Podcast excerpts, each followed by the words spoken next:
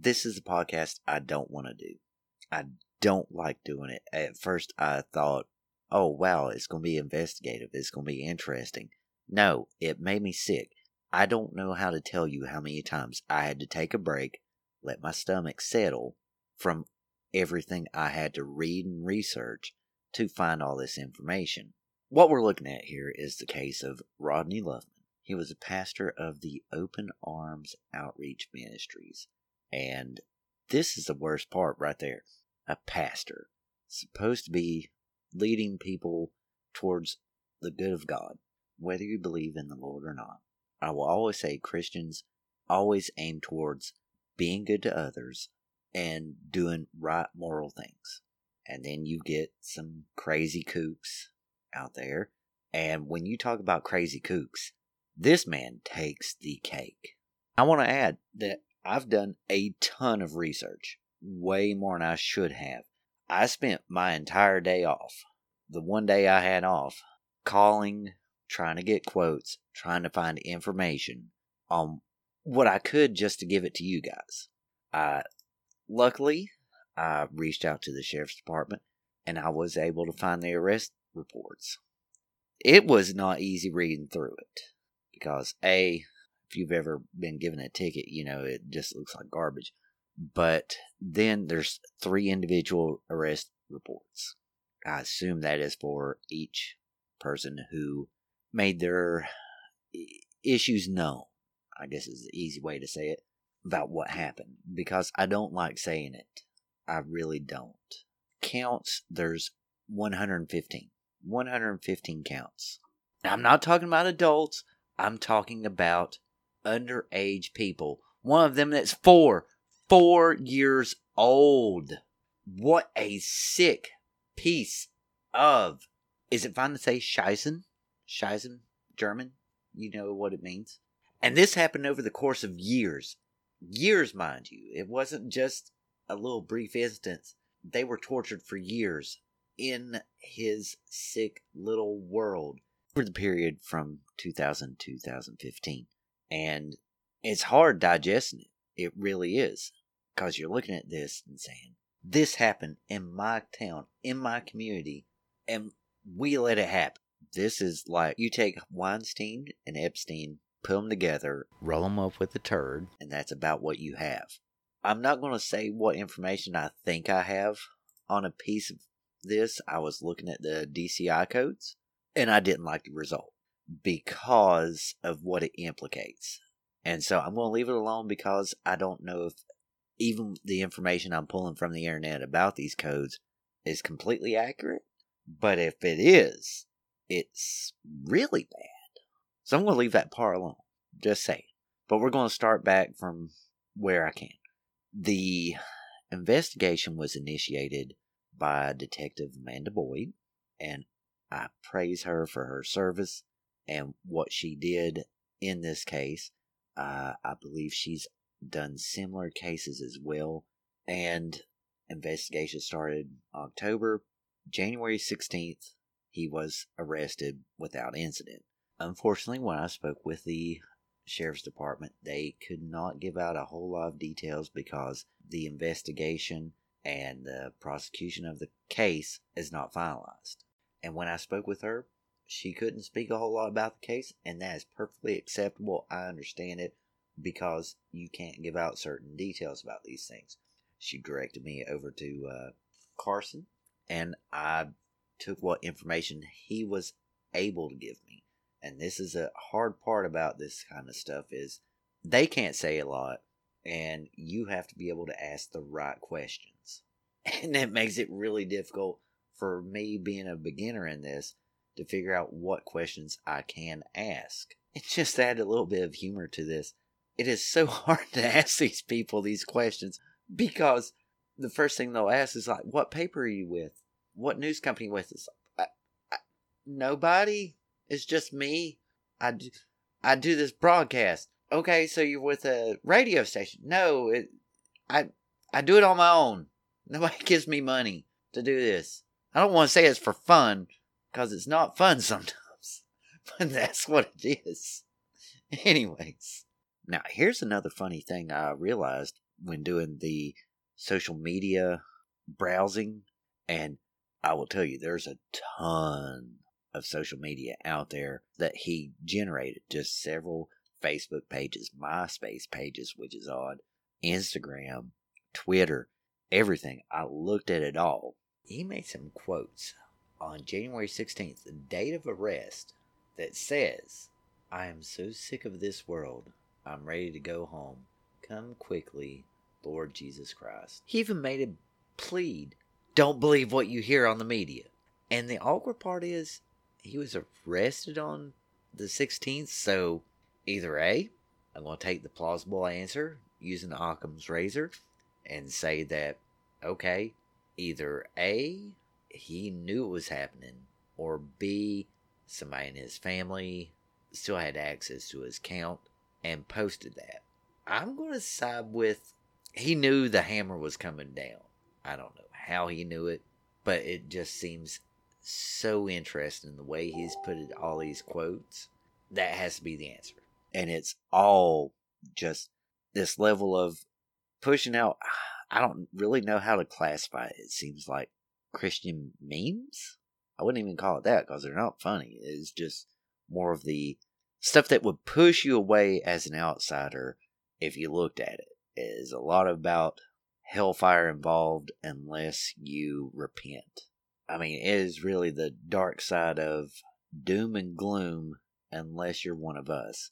I don't know how maybe that works out in the things. Like if I was going through a psychological look into things, I would say this is a lever that you can use to push on people, especially young minds.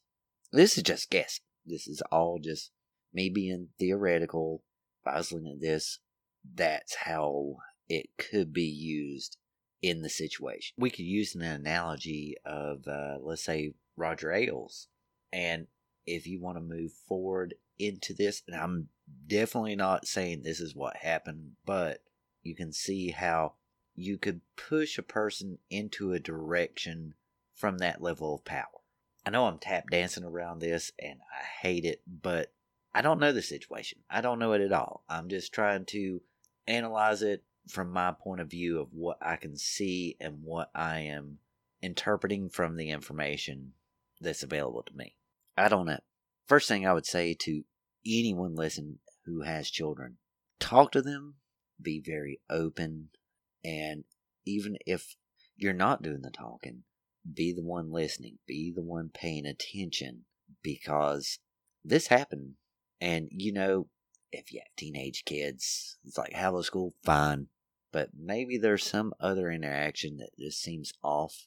Be open, be very observant in what's going on in their lives because this happened. Eh, when you think about this, you think they're just going to, I don't know, a little Christian youth organization and they're supposed to be having fun, but they seem off afterwards. And maybe they'll say, I was just tired. I, um, I just want to hit the bed look for the details. Look for anything. And when I spoke with uh, Deputy Carson, he relayed the exact same sentiment when I asked him if there's anything you can give me. It was the exact same thing. It's just listen to your kids, talk to your kids. And I really appreciate his help in this because that's where we are right now. It isn't the first time it's happened in Wilkes, and I wish it was the last. I really do because we've seen this about different coaches or teachers, and this screws up a child.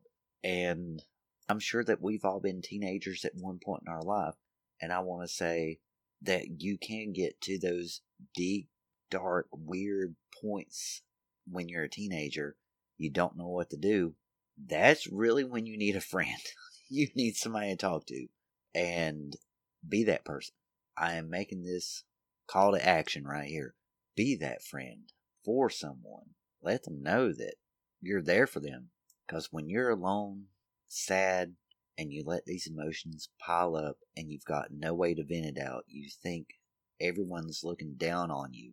That's when it can get really dark really fast and you don't feel like there's a way out of it. I will say there's an offset to that. If someone feels like they're now a center of attention because of an issue, it's a very hard dance. Very, very, very hard. But just be open for discussion. Make sure that they're all right. I, I really don't. Even if I was a teenager right now and I was trying to speak to my parents, I don't know how I would have. So I can totally see their point too. Just no pressure either. Just, you know how that goes. Put pressure on there and then they'll step back and then they're more secluded in their world. I don't know what I'm saying here. Just, I'm trying to understand their viewpoint and what they're living through. And they're seeing this come out. It's on the news. And maybe I'm even a worse person for bringing it back up. But I think, A, sunlight is always the best disinfectant. That if we can bring this up and say, we need to be more diligent as parents, as anyone, to make sure this doesn't happen to our children, do it. Do it. Be more engaged. But never let them feel like they can't talk to you. I'm not saying you have to be the cool dad or, or cool mom, whatever. Just be there for them. So, anyways, I'm going to hop off the PSA for a minute and let's talk about the details that have shown up over here. Now, first, we have a slew of Facebook pages, and there's Evangelist Rodney Luffman. There's Rodney Luffman. There is uh, Lufco Success Team, and then there is a bunch through MySpace. Uh, there's the MySpace outreach page. There is several MySpace pages of the family and kind of repeats. And then I get kind of into something interesting. This guy was really into MLM. If you're not familiar with the term, it's multi level marketing, which sets off a huge red flag for me. Really odd red flag that he's into this. We're going to sell something to you, and then we're going to recruit you to be a seller of the same product. And that's how it gets into multi level is I don't know. I want to think about. I don't know. I'm trying to think of the best example. Maybe one of those pure romance parties, a Tupperware party, where you're trying to sell your friends on a product, and then you have this person you report to, and they get a commission of your sales, and you get a commission of sales, and it just keeps on going up. That everybody gets a little bit of a commission off of your sales, and you're always trying to recruit someone else to sell stuff for you best way I can put it is it slowly stacks up. And this guy's into it, into it very heavily. And it's insane. Like, even his uh, Instagram, between saying uh, the gospel of God is open, I don't even understand this picture here. He's also showing off before and after pictures of the 90 day challenge. And it's just weird looking at Body by V? Vi? It's like VI. That's the way it's spelled. And he's into that. And he's into working with, even has this page uh, called Loveco Success Team that is oddly with Adrena Luffman. I'm not sure how I'm pronouncing that, but it's all very, very suspect. He had Mozzie Cosmetics. He had another one with a Ken Richards that he was doing some sort of grocery deal. And it's just constantly running into these, I'm just going to call it scheme. Uh, what's another one? Uh, Melalucia? M E L A L E U C A.